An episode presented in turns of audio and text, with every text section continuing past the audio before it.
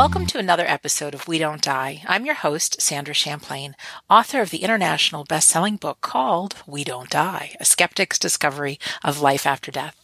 Our guest today is John J. Davis, who is a survivor of a near-death experience, but his account is far more detailed and more extraordinary than what we usually hear or read about.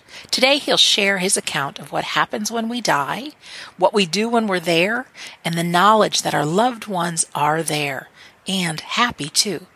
He says death is an illusion and that the other side is our real home.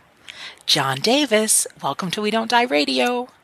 Hi, Sandra. Thank you so much. It is such a pleasure to be here, and I am I am so excited to talk with you. Oh, and I'm so excited that you're here. And you had said just before we started recording, this is your first interview, correct? Yeah, yeah. So I think this is going to be a lot of fun. It is, and I'll be very so looking forward to it. Gentle.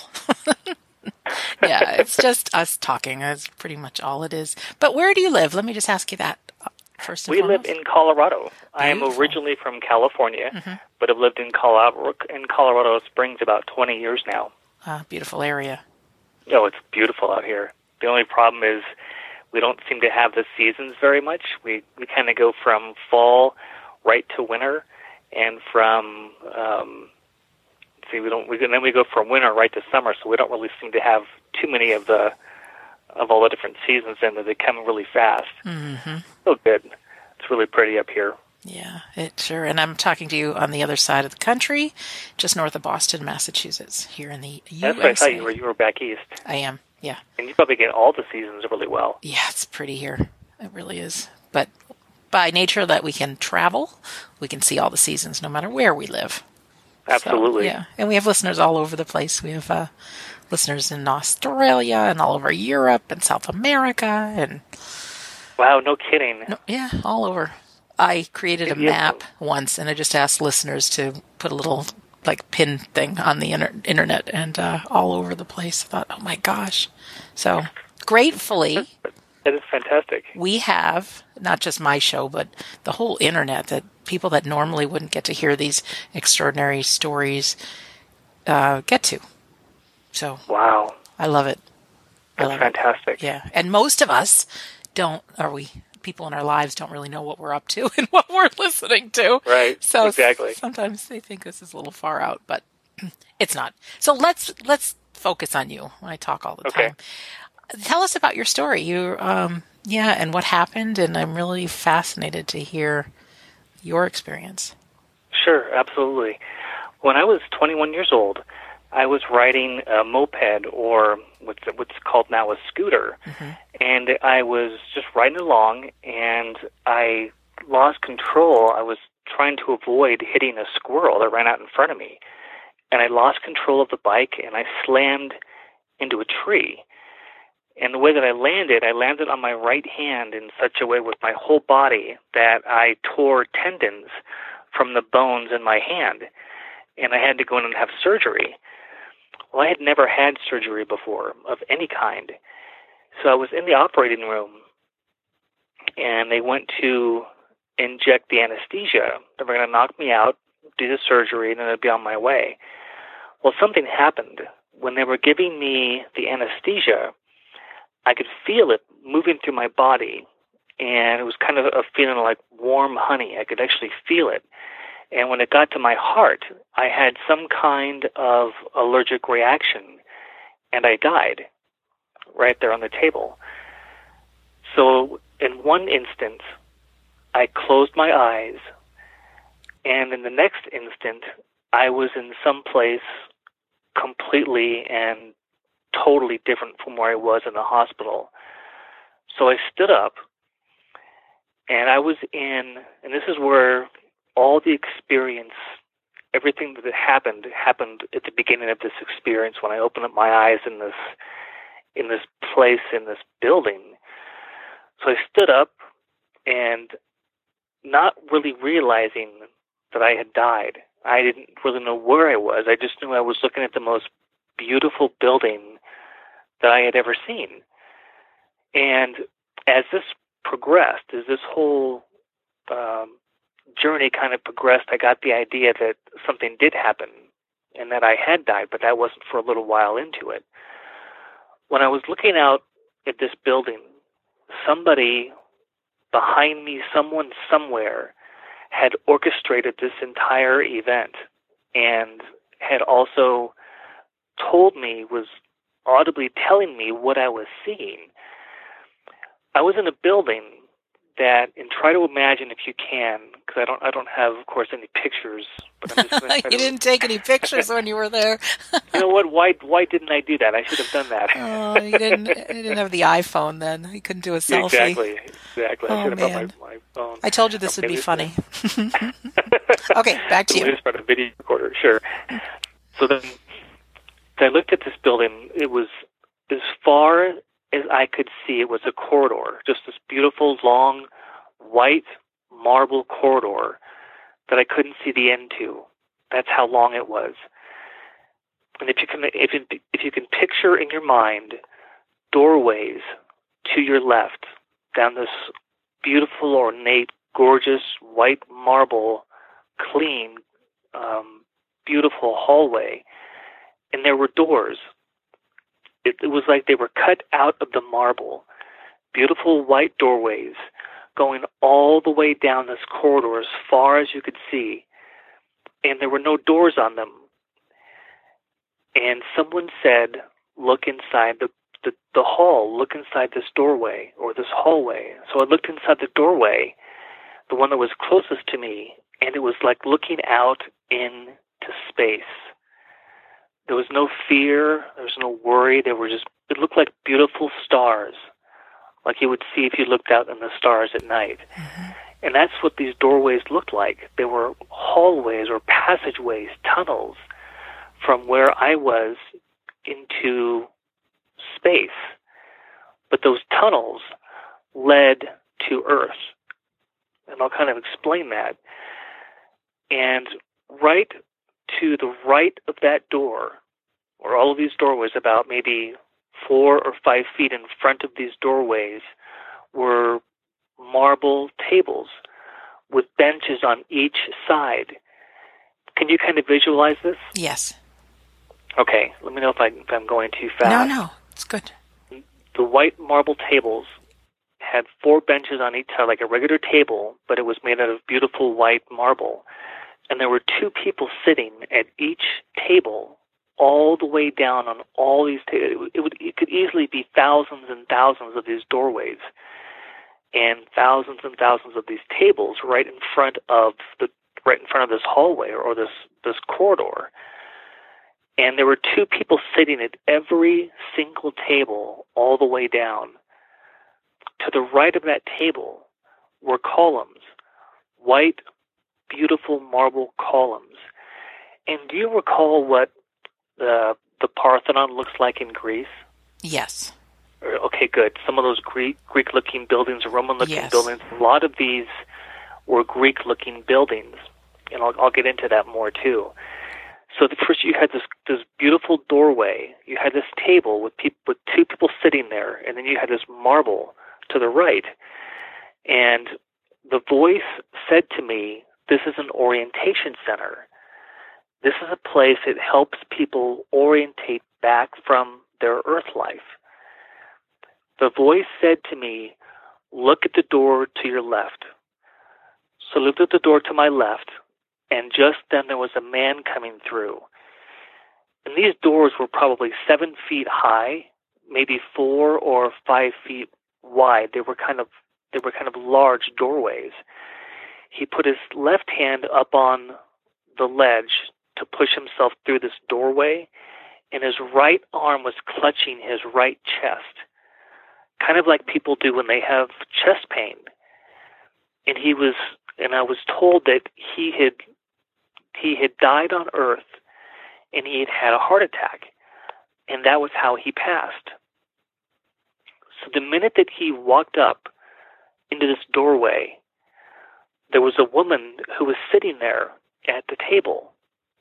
She got up and she walked over to him, and she took his hands in hers, led him back down to the table, and they sat down, and they started talking.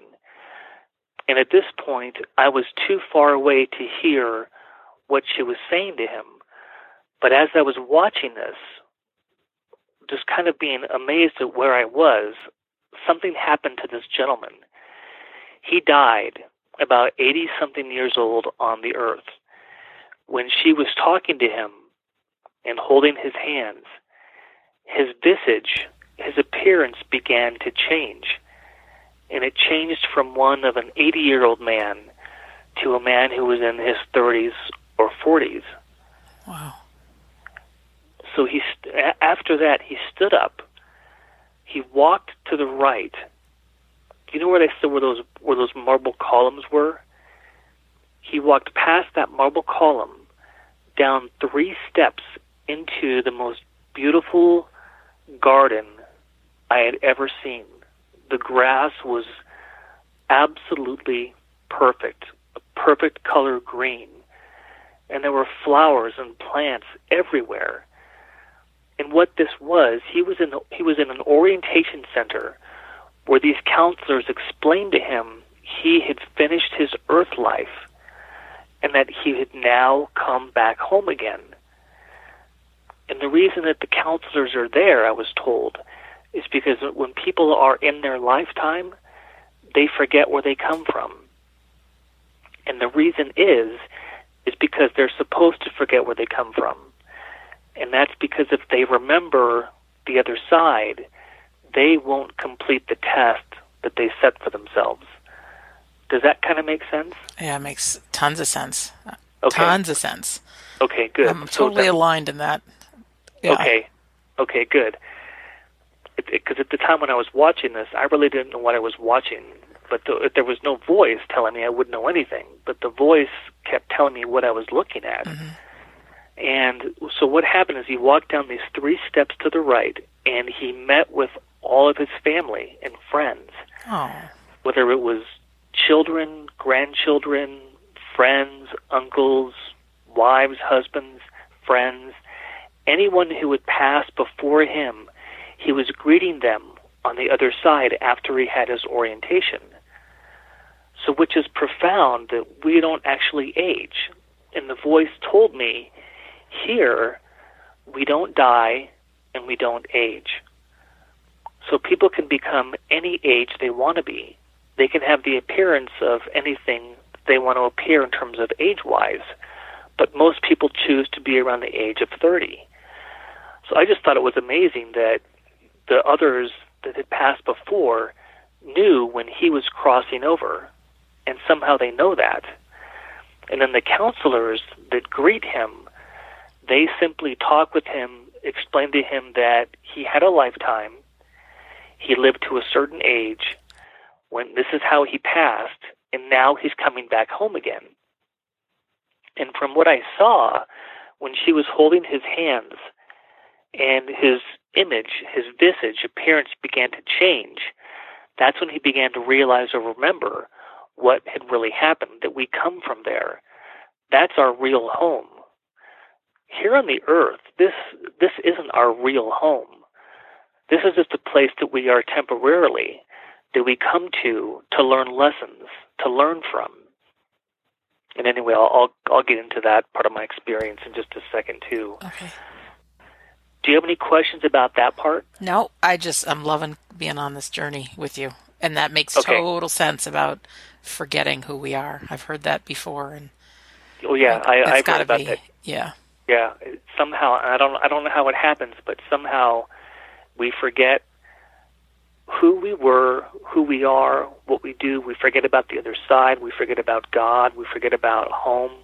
We forget about those things to come here because we can't learn to pass tests in a perfect environment. There's no negativity, which is what it's like on the other side, just pure love that we can't learn those lessons. So we come into the earth, we forget who we really are to see how we'll do with what we've chosen to accomplish. And I'll, mm. I'll mention that too in just a minute. Okay.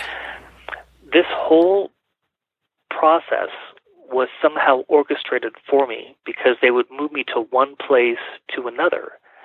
And the first place was that orientation center. The next place, and, and they sh- and every time they moved me, they moved me to outside the building so I could see what it looked like. The next one they moved me to had a round top, a dome, kind of like the Roman Pantheon building. It was this beautiful, again, beautiful white marble building with a with a white dome. And I was told that there, that is the place that we all go to when we plan our lives for Earth. That we actually sit down with what are called our guides, and they help us plan for our lifetimes. What do we want to accomplish? What do we want to learn? Do we want to learn patience or love or respect or whatever whatever the main themes of our lives are?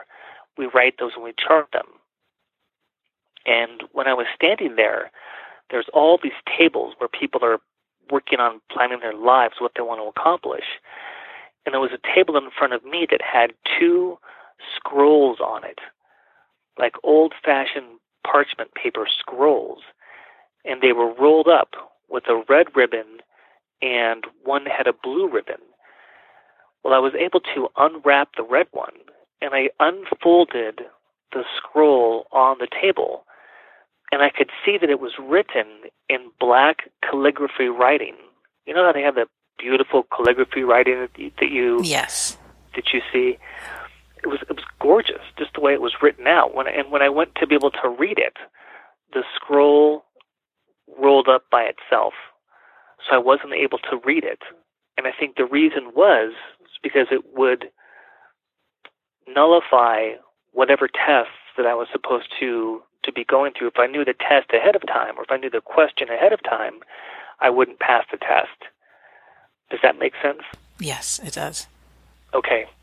So that one was rolled up, and, and I, I wasn't able to see it, but I knew, and I learned, but from the voice said that we plan our lives, and we plan all the major events of our lifetime on the earth. That there isn't a whole lot of things that just happen for no reason there's always a reason for what we take on. And when I looked up, I could see a beautiful window. There was this gorgeous window on on the facing outside, and I could see people walking by. And I asked the voice, I said, "Why are people wearing what they're wearing?" And they were wearing robes and gowns. And I said, "Why are so many of these people wearing these these gowns and these robes?" And the voice said, I thought there was going to be some huge philosophical explanation, but it, he said it was just because it's more comfortable. Hmm. I said, "Oh, I guess that makes, makes sense. sense. More comfortable, yeah." I do most of my interviews in my robe. yeah, yeah, exactly. that's why there's not more videos. Is because I'm sitting in my PJs. oh, that's funny. I well, know. That's how you're most relaxed. Correct. Okay, good to know. So yeah, so that's that's what he said that most people wear. Although they they can wear jeans, they can wear boots, whatever they want to wear, but most people just seem to wear gowns. Mm-hmm. And, and out out inside this, outside the window was also this beautiful, pristine lake that was surrounded by weeping willow trees. And it was absolutely, it was just stunning, absolutely beautiful what it looked like. And the physics there are different. I know a lot of people think that when when somebody crosses over that they just exist as a ball of energy in white light. And that's right. not true. It was like with my experience when i was looking at those scrolls on the table i could touch the table and it was absolutely solid. So we have bodies there. They're different than these ones here. They're more energy but they're still able to hold a cup of coffee or shake someone or shake someone's hand or give them a hug. Anything like that is still possible, just like we do here. It's just a little bit different there. Hmm. But that's the perfected form. That's where we're all really from in the first place. Okay, so that was that part of it. That was that. And then they took me to another, and this was probably the best part of the whole experience. They took me to the outside of another building, and this was kind of like the Greek Parthenon with those white marble columns, but it was much larger. This building was so large that I couldn't see the other end or I couldn't see the opposite end of the building. That's how large it was.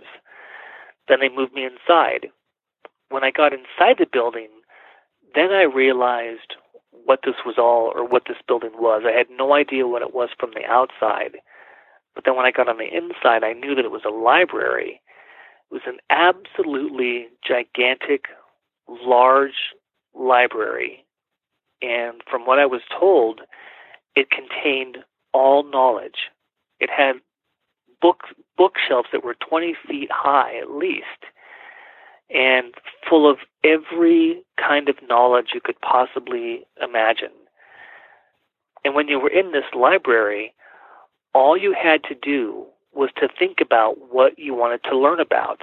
And it would instantly, you would instantly be, be transported to where that part in the library was.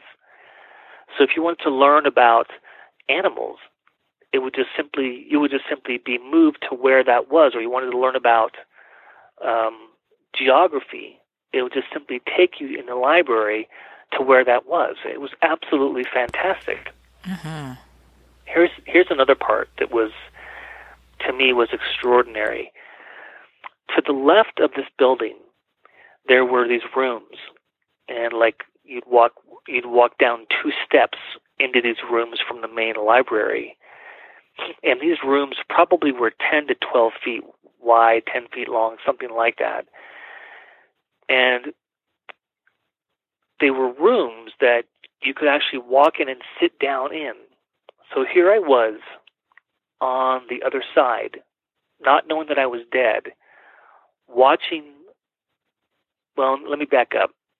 When I got to the the voice said, "Go to the room to your left," which was the first room. So I went to that room, and there was a woman sitting in there with long, dark, jet black hair about down to her back she was sitting on a couch and she was wearing a purple gown and she was watching to what looked like a TV show.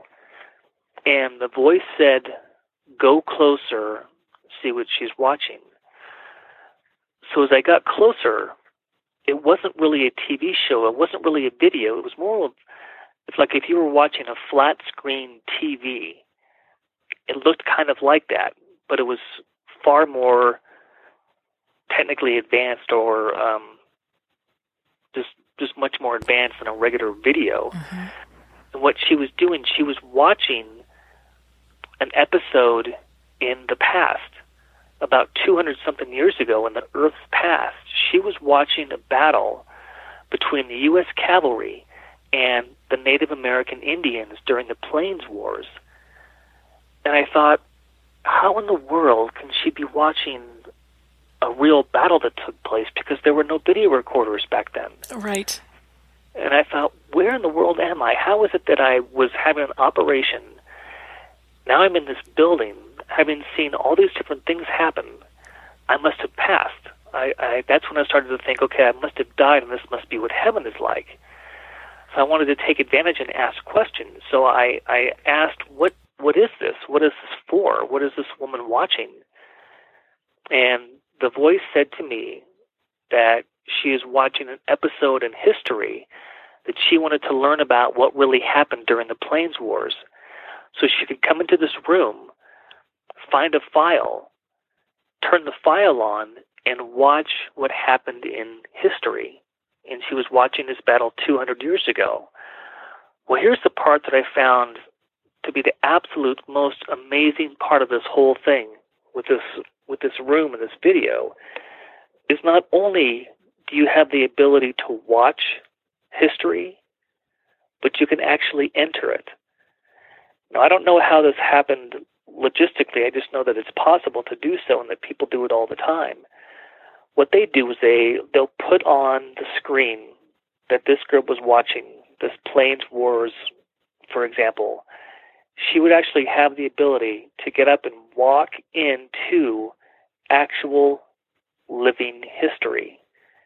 And she could experience it just like it happened. She could experience the sight, the the touch, the smells, everything that actually happened.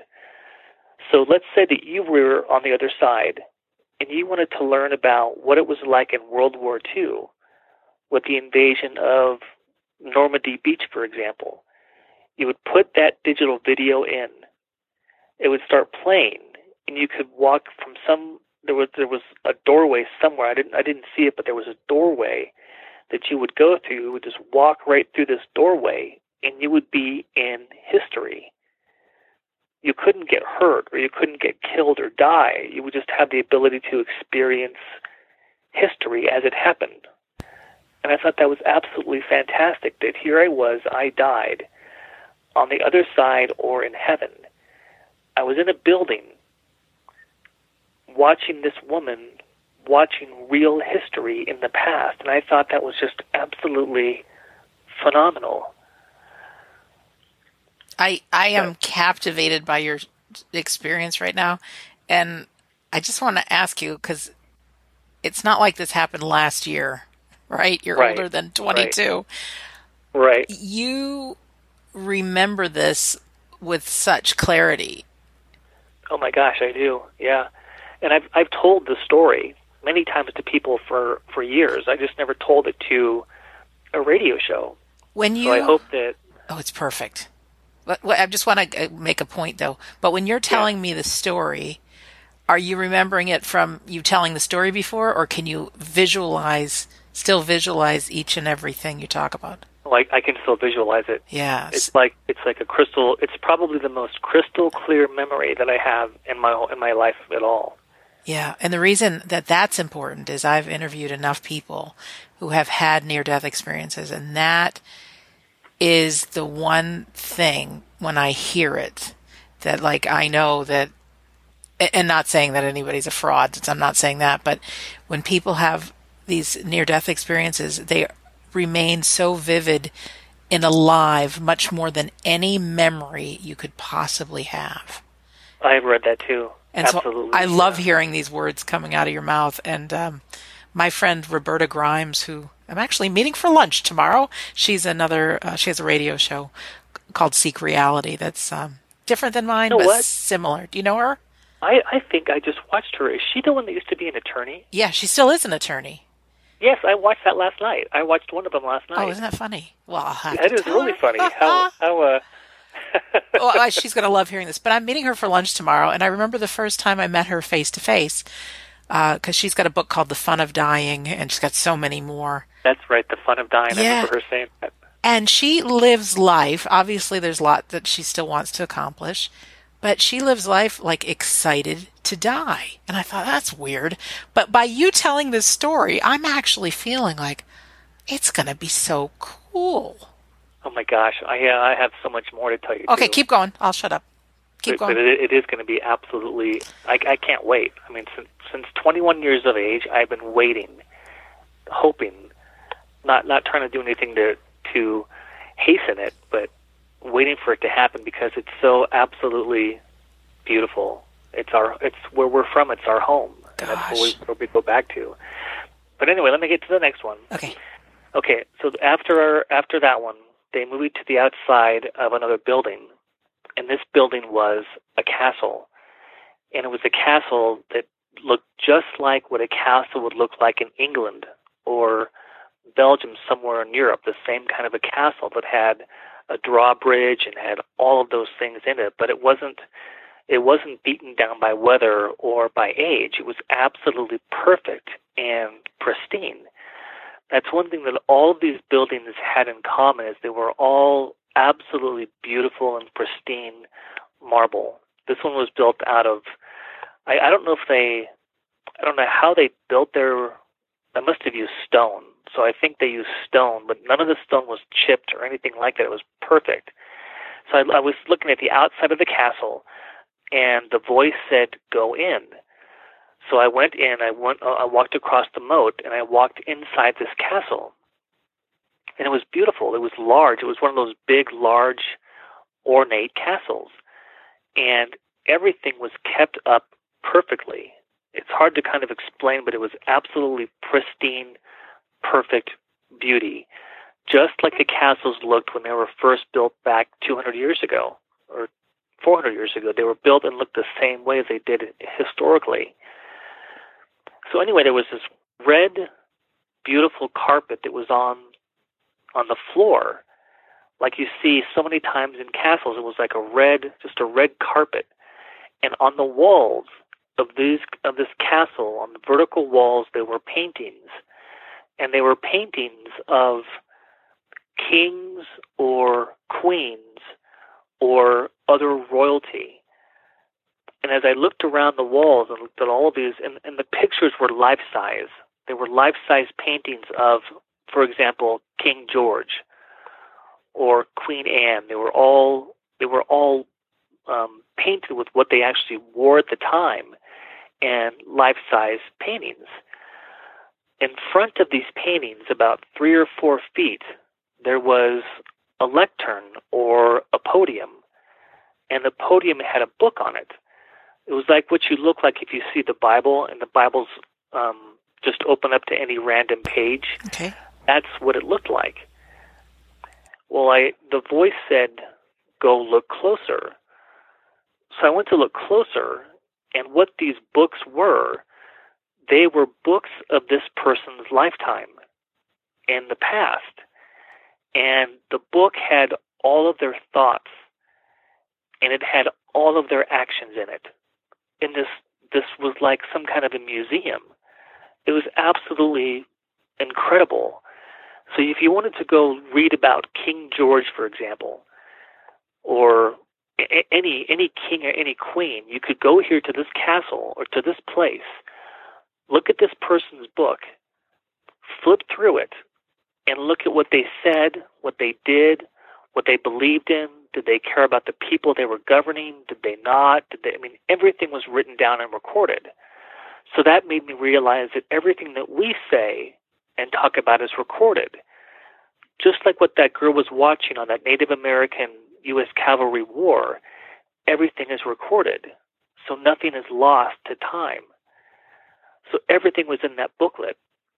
And here is something that, to this day, I still kick myself all the time when I think about it.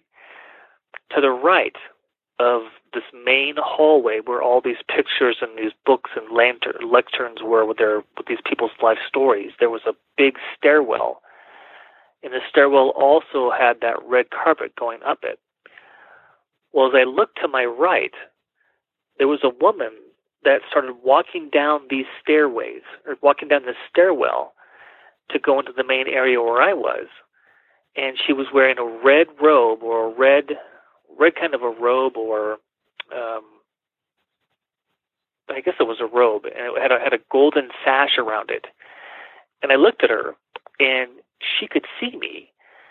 This was the first time that anybody over there actually saw me and looked at me, and she said, Hi, do you have any questions for me about what you're looking for? And I I was so dumbfounded, I didn't know what to say. So you know what I said? What? I said, uh, "No thanks. I'm just looking." How in the world could I let myself say I'm just looking? I could have said, "Who are you? Where am I?" have I died?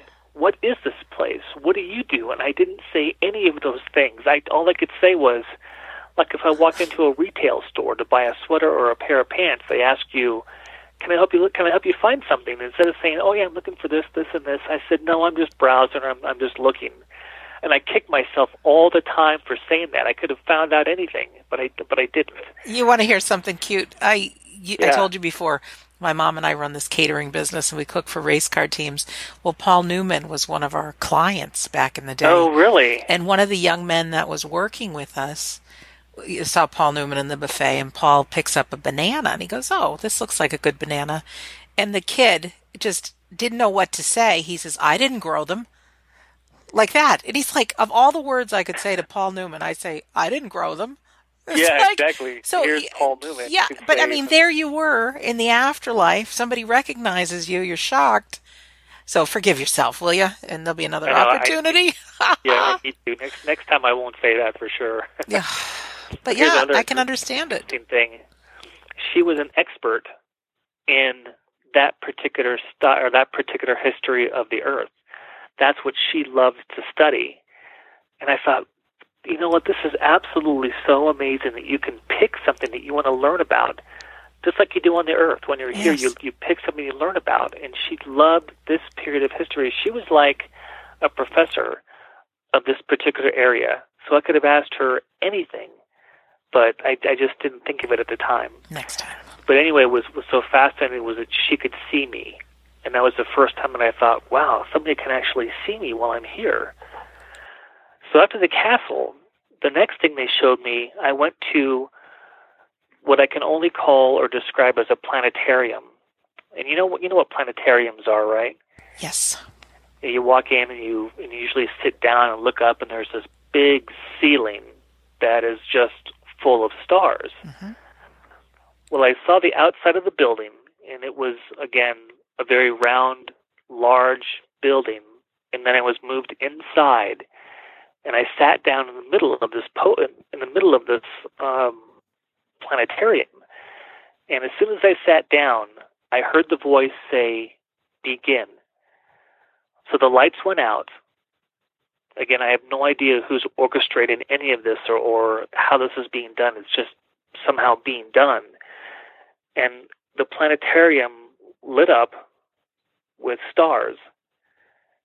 And there was a voice behind me. This is not the voice that was telling me everything before. This is a this is a different voice. And the voice said, "When you look at the stars, this is what you see." And what the voice was telling me was that when we, people here on earth, look up at the stars, this is what we see. And it started showing all the different planets in our um, not our galaxy, but in our in our solar, Solar system. system, It started yeah. showing. It, it showed Uranus, Pluto, um, Saturn, all. Mars. Yeah. Yeah, Mars, Saturn. It's, it showed all of our planets, and then that disappeared. And then it said, when we look at the stars, this is what we see.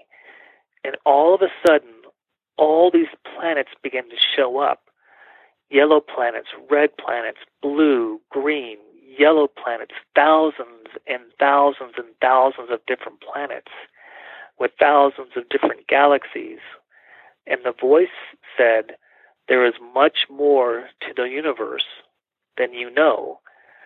And it, the voice wasn't just telling me, it was like the voice was telling all of humanity that there was so much more to space than what we look up and what we see. Wow. You know how a lot of people would just look up and see, oh, that's just one star. You know, that maybe that's Mars or Saturn, but there are literally thousands upon thousands of different star systems and galaxies that are out there. So oh, it's like that was the- billions. yeah, yeah. our mind actually, can't get around how many there are. Yes. Yeah, actually, that's more correct because I was watching a video recently about us, um, about different planets and stars and different star systems, and they said that there were more galaxies out there than there are grains of sand on the Earth. It's just absolutely huge. Mind boggling. Yeah, absolutely mind-boggling. So I don't know. When I was going through this, I don't know why I was being shown these things, but I think for the planetarium part of it, I think I was just being shown that so that I could tell others, hey, there's so much more to what you think, and broaden your mind. Think about the galaxy. Think about the stars, because we can see our Milky Way galaxy. We can see one of the arms of the Milky Way galaxy when you look at those different pictures.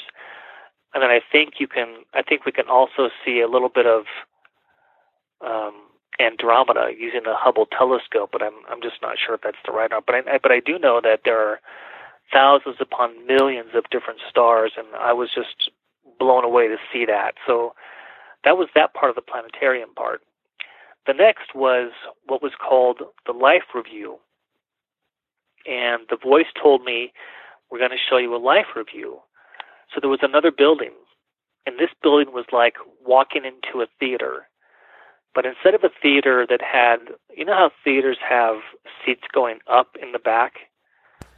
Yeah. This was just a this was just a, a round building on the inside, and up at the top were screens like the movie screen. If you were going to go watch a movie, you would see one big, huge movie screen in the theater. Mhm. Well, this one had screens going around the entire inside of the building. And so when I got in there, and it, and it said the voice said this is a life review. All of a sudden, each screen lit up, and it had a different aspect of my life on it. If I was in childhood, it had a picture and video of that. It had video of me going to elementary school, video of me going to junior high, high school, all the way through until my present life. I was watching this this panorama of movie screens. And I was just amazed that all of this was somehow recorded.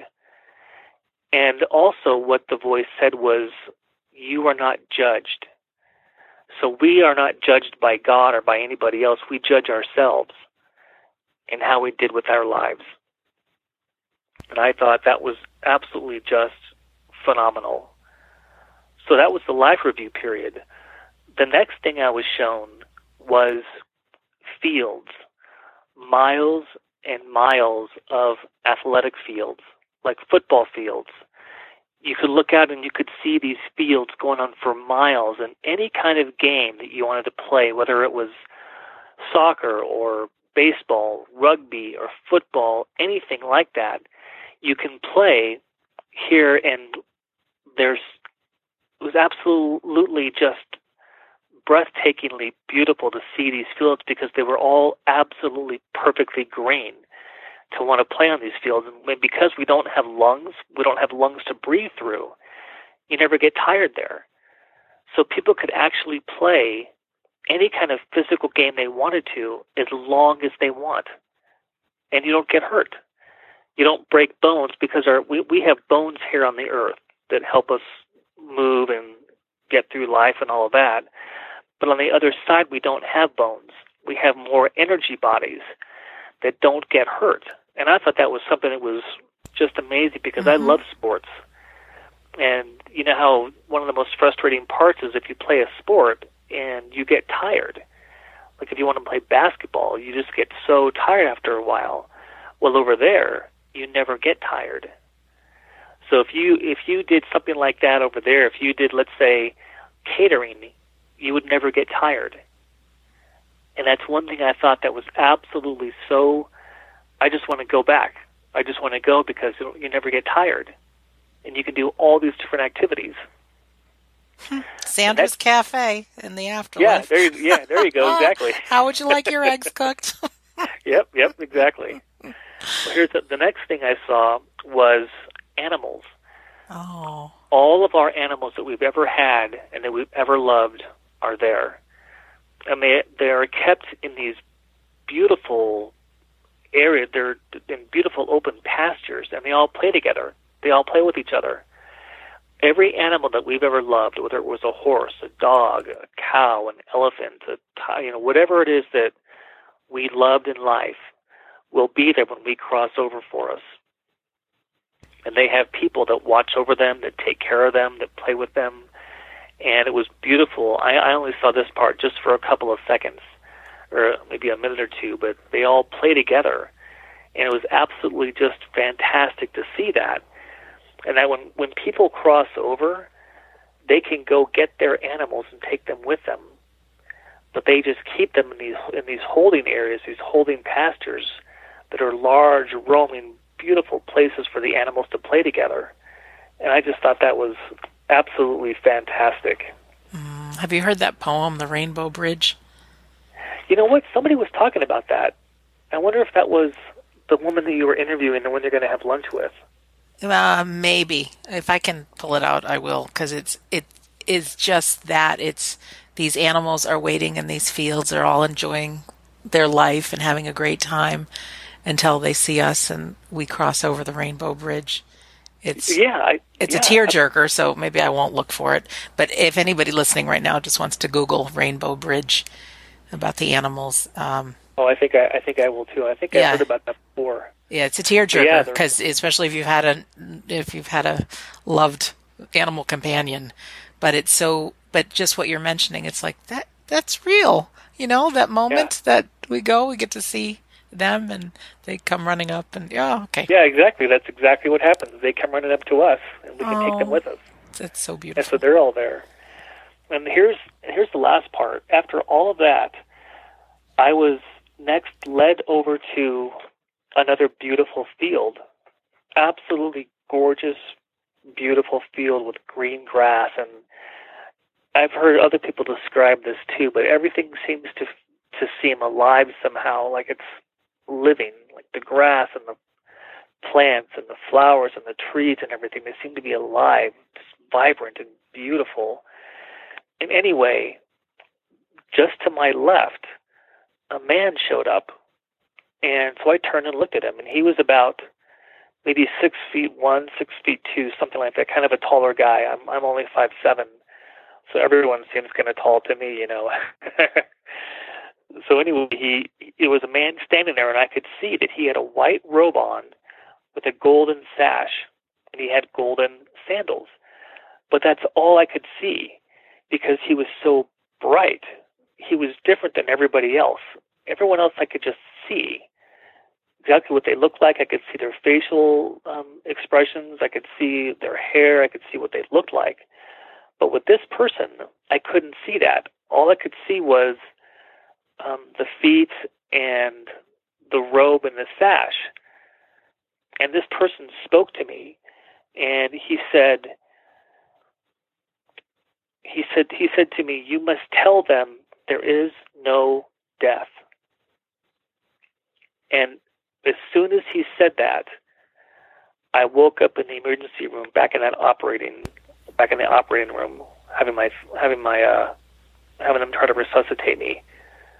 I didn't even get a chance. Nobody said, "Do you want to stay or do you want to go?" You know how some people in their in the near-death experiences will hear them say, they'll give them a choice: "Do you want to stay or do you right. want to go?" I didn't even get a choice. I was just back. I think if they had asked me, I would have said, "No, I want to stay." Are you kidding? I want to stay and do all this kind of stuff that everybody gets to do, and they have, and the fun that they get to have, and all the joy and the love and having their friends and their family back and their animals. Of course, I want to stay there. I don't want to come back here, but I wasn't given a choice. And I'm and sure you were out just not that long with the resuscitation. Yeah. yeah, I was only clinically dead for three minutes, but because there's no time, it seemed like I was there for over an hour that part was amazing. And I was mm-hmm. only clinically dead for three for three minutes, and well, then they brought me back. I hear from many people that our loved ones they're not over there grieving for us because it really is like a blink of an eye, and we're all back together again. That's that's exactly true. That is exactly what happens. I got the impression that a lifetime on the earth could be feels like weeks or months, and that's it. That's why people over there don't necessarily mourn for us when they cross because they know that we're going to be crossing over very quickly anyway. Even though a lifetime here may be 85 years of a person living their life, it's not that long over there. It's a very short period of time. And that's what we have to look forward to. Except that for us, when we're here, and as someone you know or you or you have had an experience like that, it's so hard to try to hold on and and try not to get too much of your thinking about the other side wanting to go back because we can't go back until we're allowed to go back. And this person that I saw there, I don't know who it was, but he raised his arms and he said, You must tell them there is no death. And that was kind of like a little mission that I was given. Just tell people that there is no death. And that's what I've done for years. I have just never done it on such a large scale before. So that was that was the basics of my experience. And I think I got a lot of detail that might be able to give people some hope. That was my that was my hope was to give other people hope that their family, that their friends, everyone that they loved has crossed over and that they are able to do these things and to have fun. But the one thing I did know, and this is from what the voice said, that anybody that is crossed, you can talk to them verbally and they can hear you. I don't know if they can hear us in our minds mentally mentally like if we pray. I think they probably can, but the voice just said that you can talk to them verbally and they can hear you. So I thought that was fantastic. That is fantastic. I believe they can hear what we think too, but uh, the last guest I had interviewed was talking about how much more powerful it is to speak and use our words and our voice because you know what it's like in our own head if we start thinking something all of a sudden another thought comes in and all of another you know something else and something carries us away. So that thought that message might be diluted whereas if we verbalize it there's intent to speak the words we want to say without exactly. the mind being all over the place. So yeah yeah exactly exactly. And the last thing that i saw before i was sent back was that we don't have to work to pay bills Yay! yeah, isn't that great? Yeah. yeah. we don't have to work to we don't have to work to pay bills. It's it's just different. You work at something that you love to do. You might want to be like that girl was, who was an expert in learning about history of England or that history during that period of time. And you can you can do anything you want. You can race cars. You can grow a garden. You can be a chef, and you don't have to do it for for work. You just do what you love it's like it makes you just want to go back. I'm like, why do I have to stay here? Why can't I just go? And the reason is, is we haven't finished what we're supposed to finish yet. So my greatest hope is that your listeners can take my experience along with all the others that are on your show and kind of realize that we don't die, that there is something so absolutely incredible when we get back, and that our lives are very short we're here to learn and to grow, and then when we're done, we get to be re- rewarded and go back to the other side. So that's what I can't wait for. Yeah, it sounds great. And I was just thinking, I'm leaving on a trip to England on Friday, and I'm really excited to go. Yet I've got a lot of stuff to do before I get on that airplane. Oh so, yeah, because today, yeah, today's Tuesday. Well, but um, now I'm comparing this on going on a you know, the biggest journey of them all. oh yeah. yeah. the fact that it's going to be grand and we've got to get some stuff tied up before we we get there, you know. Yep. Got to exactly. keep our integrity, know do what we know to do. Learn what we need to learn while we're here, experience what we need to experience. Yeah, exactly. Yep, that's exactly what I was told.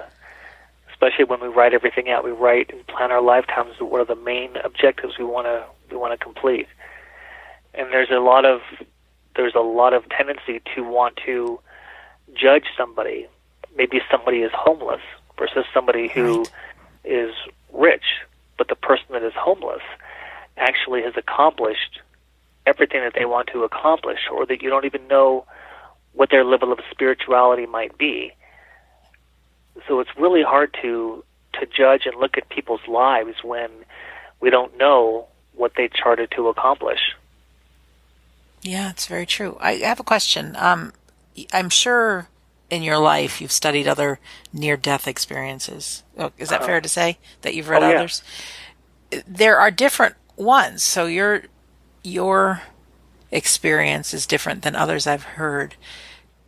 It it sounds to me like there's not a one size fits all afterlife experience we all have. Do you have any thoughts on you know different kind of experiences people have, or or why? You know, the ones that I've always heard of were the ones that before happened before somebody crossed over. Like, have you interviewed Howard Storm before? I have, way back in the beginning, yeah. a few years ago. Okay, so yeah, so Howard Storm's example. Um, I think I think you had uh, Tricia Barker on your show at one point? I did, yeah. Okay, so yeah, a lot of people's experiences happen before they actually get to the light. A lot of people's experience will they'll they'll be like, okay, they're in surgery or they get hit by a car or some accident happens and they find themselves floating above their bodies, and it's a very pleasant, very um, exhilarating experience and then all of a sudden they get taken up into the light. And then they see family members or friends or animals and they will say do you want to leave or do you want to stay? Or oftentimes you'll hear them say that i was told i had to come back. Those are the ones that I've always noticed that seem to be similar. With my experience, I bypassed that light altogether, and I bypassed the tunnel altogether and was just on the other side. And maybe that was supposed to happen so that I could actually tell people, here's what I saw on the other side. Maybe it will give you some more some more hope that everything's going to be okay ultimately. But to answer your question, it does seem like there are similarities, and then when people cross over, there are differences. And I, I don't know how to explain that. I didn't really see all that much of it in, in terms of being able to explain why there were things that were different. Mm. Well, that's okay. There's, I think, oh gosh, if you ask people what it's like, anybody what it's like coming to planet Earth, depending on where you live, what family you're in, what culture you're in, what religion yeah. you belong to, people will tell different stories, but there's a lot of similarities. And Absolutely. so there seem to be yeah. a lot of similarities with the life review, these halls of knowledge, your loved ones being there, your uh, animals being there. Um, and I, I, don't know if you're familiar with Anita Moorjani's experience. Oh. Um, yeah, you'd love that. She's I have not interviewed her, but she has a book called uh, "Dying to Be Me," and she had stage four cancer of some sort that had just totally taken over her body. Um, she was given last rites; it was over for her. And in her near-death experience, and she was recently engaged to be married, madly in love, and uh, in her near-death experience, it was one of those where she was brought to see another reality. And the deal was there was a deal that she could come back and be healed, but in exchange, she's got to tell people same thing. We don't die. There's a this much bigger purpose. There's so much more going on. So I listened to her audiobook and it's just one of the most fantastic books I've ever heard. And it's the same kind of thing. So what happened was she ended up opening her eyes, and within a couple of weeks, the cancer, everything was reversed. And she's one of those, you know, documented miracles because it's all in the books that there's there's no way people turn around like this health wise, but she did. Oh, especially not at stage four. And in exchange, guess what she does for a living? She is helping mankind believe that there's a bigger picture. So wow, yeah, it's great. As I love, I just love hearing these kind of things because this is the next question I have for you, and then we can probably wrap it up shortly after. I don't want to keep you too long, but once there's this belief in the afterlife, it is my focus, my passion that one, it helps people who are grieving, but on the other hand, it's like, ooh, if we don't die, our life has to be for a purpose.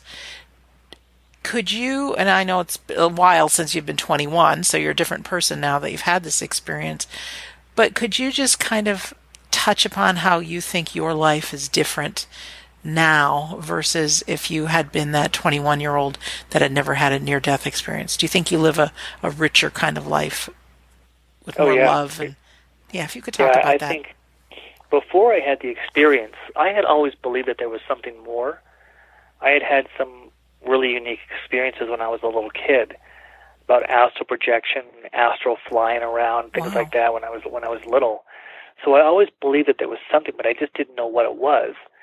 And I think if I didn't have the experience that I had, I would be much more focused on material things, judging my value or my worth by what I've actually accomplished, rather than looking at my life and realizing that everybody is here to try to learn and to try to grow, and that we're all here to try to help each other. I think if I didn't have the experience that I had with this near death experience, I would be much more materialistic and looking at myself as my accomplishments are by what I have what I've done instead of who I have helped. Because the bottom line is when we do our life reviews, really what matters is who did you love? Who did you help?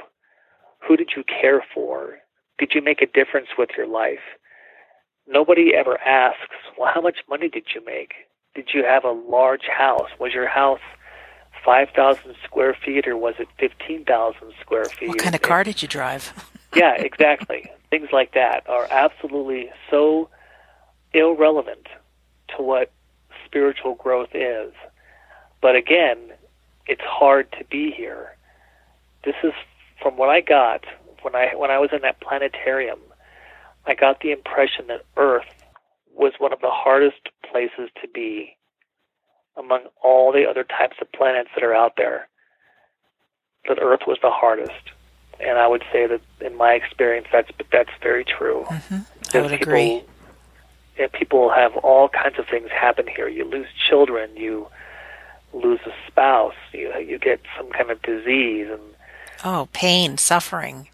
Yes, yes, and, and all of that that goes on all over the world, and a lot of that is here to make us reach out and try to help others and try to make their lives better, because that's what's important.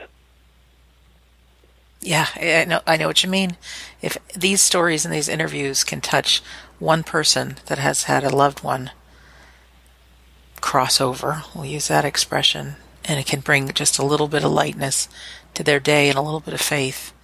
That's exactly. what it's about. It's about service. Yeah, exactly. Because when they when they cross, they're going to see them, and if they can just know that they're waiting for them and that they're there, it makes life day to day so much easier and more bearable, especially when you lost someone.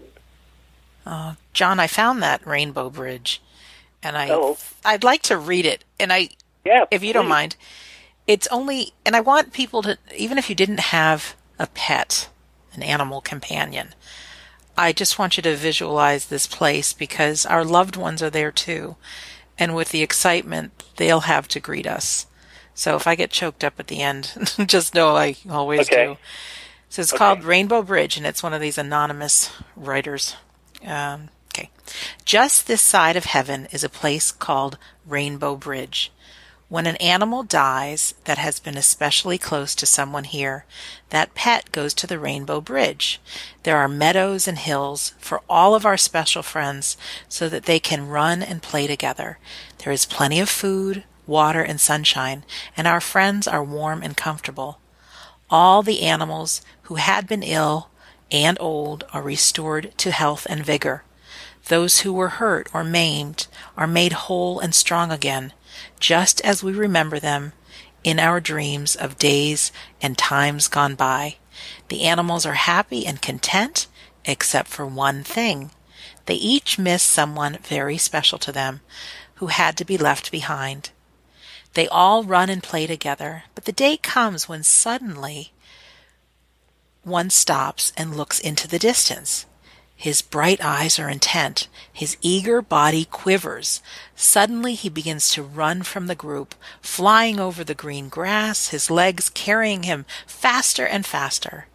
You have been spotted, and when you and your special friend finally meet, you cling together in joyous reunion, never to be parted again.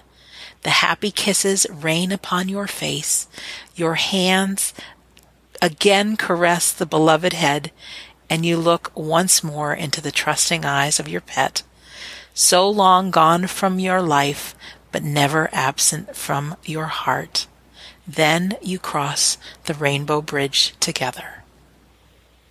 Wow, that's absolutely beautiful. Yeah. I've never heard that before, but it's absolutely beautiful.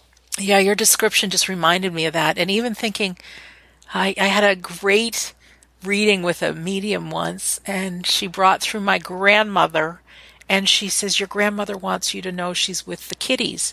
Well, I had two cats, Millie and Ozzy, and she said she used to call them the kitties, and I thought that's great. And this medium says, And now she's singing, I'm just wild about Harry. She says, Does that mean anything to you? And I said, Harry is my new cat. Oh, really? And oh, so so she's saying she likes it. so she just loves yeah she likes harry but it was one of those things where like i really get that she's watching over them you know i'll see grammy again i'll see the kitties again you know just we all will and so your Absolutely, yeah. your account of what your your experience it just made it alive for me that you know it's hard good. when we miss people And grief is, I think, the worst emotion, the worst pain we can feel. Um, but if we can sit tight and know that, you know, from their perspective, it's a blink of an eye, we'll be together again. And if we can live our lives the best as we can before we go on our journey, that that's what it's about. Exactly. That's exactly what it's about. Because we have to review it all. Wow. John, thank you. Do you have any uh, anything else you'd like to share? I could listen to you for hours, and I actually feel like there's going to be a movie made that is accounts of your, you know, these things, places you went. I, I could see that. I could see that. I, yeah, I don't know. Maybe it, this is the first time I've ever really yeah. done it on a on a, a little bit more broad scale before. You never know. But I had a really a really fun time talking with you, and all I would, the last thing I would say was that is as hard as this life can be sometimes, and is I don't know if I should say brutal, but it, with Yeah. all the things that can happen, Brutal's all good. the brutal things that can happen to people in life, there's a reason for all of it. And we are some way, sometime will be our time to go home again, and we don't know when that's going to be. But every one of us has that as as our as our goal is to finish and go home. And no matter how much pain or suffering somebody is going through right now, it's going to end when it's our time to go home. And we just don't know when that will be. It could be tomorrow, it could be in a couple of years, or it could be 50 years. Right. But at some point, that pain is going to stop when we cross over. And ask for your loved ones to help and talk out verbally to them, asking them for help. And also, not just them, but also your guides, because I know that you've mentioned and you've talked about guides before on your show that we mm-hmm. have guides that help us, that help us stay on our path. And we just stay on our path, to try to love God and help people and do the best we can, that we'll have a successful life when we cross over. Boy, that's beautiful. Thank you. Well, thank you, Sandra, for having me on the show. I had such a wonderful time, and I so enjoyed talking with you. Oh, me too. Me too. Is there a way or that people can get in touch with you? Yeah, I can give you two. Um, my my email address is j and just like the word and a n d mm-hmm. c as in Charlie Davis, then the number four at msn dot com. Okay. So it's J and C Davis Ford, MSN.com. Mm-hmm. And then on Facebook, I'm under John J. Davis. Okay. And to make it easy for our listeners, if you want to get in touch with John, just in the description, I'll have a, I'll, I'll have these written down, so it'll make it easy. Oh, very good. And wonderful. sometimes you get a lot of people, just so you know. Okay, that'd be that'd be my pleasure to get a lot of people. well, you just never know. I mean, it, it really is stories that make a difference. People, I know you want to connect. You know. Yes, Um, exactly. Really. Well, thank you for being our guest today. Well, thank you so much. I have so much enjoyed this. I hope we can do it again sometime. Oh, definitely. It'll be fun. And this has been fun. And you just left me with a big smile. And, you know, John, I, as much as I'm the host of this show, I'm, I'm the listener. You know, I am interested in this topic and I'm on the edge of my seat for every one of these. So Well, that's fantastic. just well, as much again, for me. Well, thank you so much for having me on your show. I really appreciate it. It was so much fun talking with you, Sandra. Oh, we'll do it again. And for our listener, I want to thank you for taking this past little over an hour to listen to John J. Davis and myself. Um, just a couple of brief announcements. As always, our home base is we don't. I've got a free copy of my book there in PDF file. It says only the first few chapters. But the secret is, it's the whole thing. I have a uh, PDF called My 19 Reasons to Believe in the Afterlife, and then also very healing audio called How to Survive Grief. That's all there for free, plus over 260 episodes. Uh, that you've heard me mention if you've listened to this show before, I talk about the Afterlife Symposium, which is coming up in Scottsdale, Arizona in September. The hotel rooms are almost all sold out at the hotels, which tells me there's a lot of people registering. There are some neighbor hotels that are just uh, you know short distance away. Um, but if you are somebody who's booked the symposium or if you're interested in it, no time like the present to make sure your hotel room is booked. There's over 33 speakers and workshop presenters all about the afterlife from near death experiences to just the cutting edge research that's happening in the world of how we can communicate with our loved ones who have crossed over and help through grief and then help to have a powerful life. And you can go to afterlifesymposium.org to find out more and find out about the Doubletree Hotel as well. So in wow. Yeah, I know. Wow, I can't wait. That's September. And you're welcome to come too. John. So I'd love I'd love to be able to meet you in person too. Oh, I think that'll happen. My sister's in Colorado, but well, that's an, that's another conversation for after we end this. Exactly, exactly. So, in closing, my name is Sandra Champlain, and I'm so happy to be your host on We Don't Die Radio. And I too do believe that life is an education for the soul, and that your life here on Earth is important. And what I'm really left with from this episode is if I can imagine myself in one of those big planetarium-like places and just imagine all the screens from my life and doing my life review right now, what would I see and what changes would I like to make? And you know, what forgiveness needs to be done and all of those kind of things. So for all of us, we may want to consider looking at a life review now just to empower us to live our lives uh, a little bit differently, a little bit better, and with the ideas of forgiveness, love, and service in mind. So I really want to thank you for listening and we'll see you soon you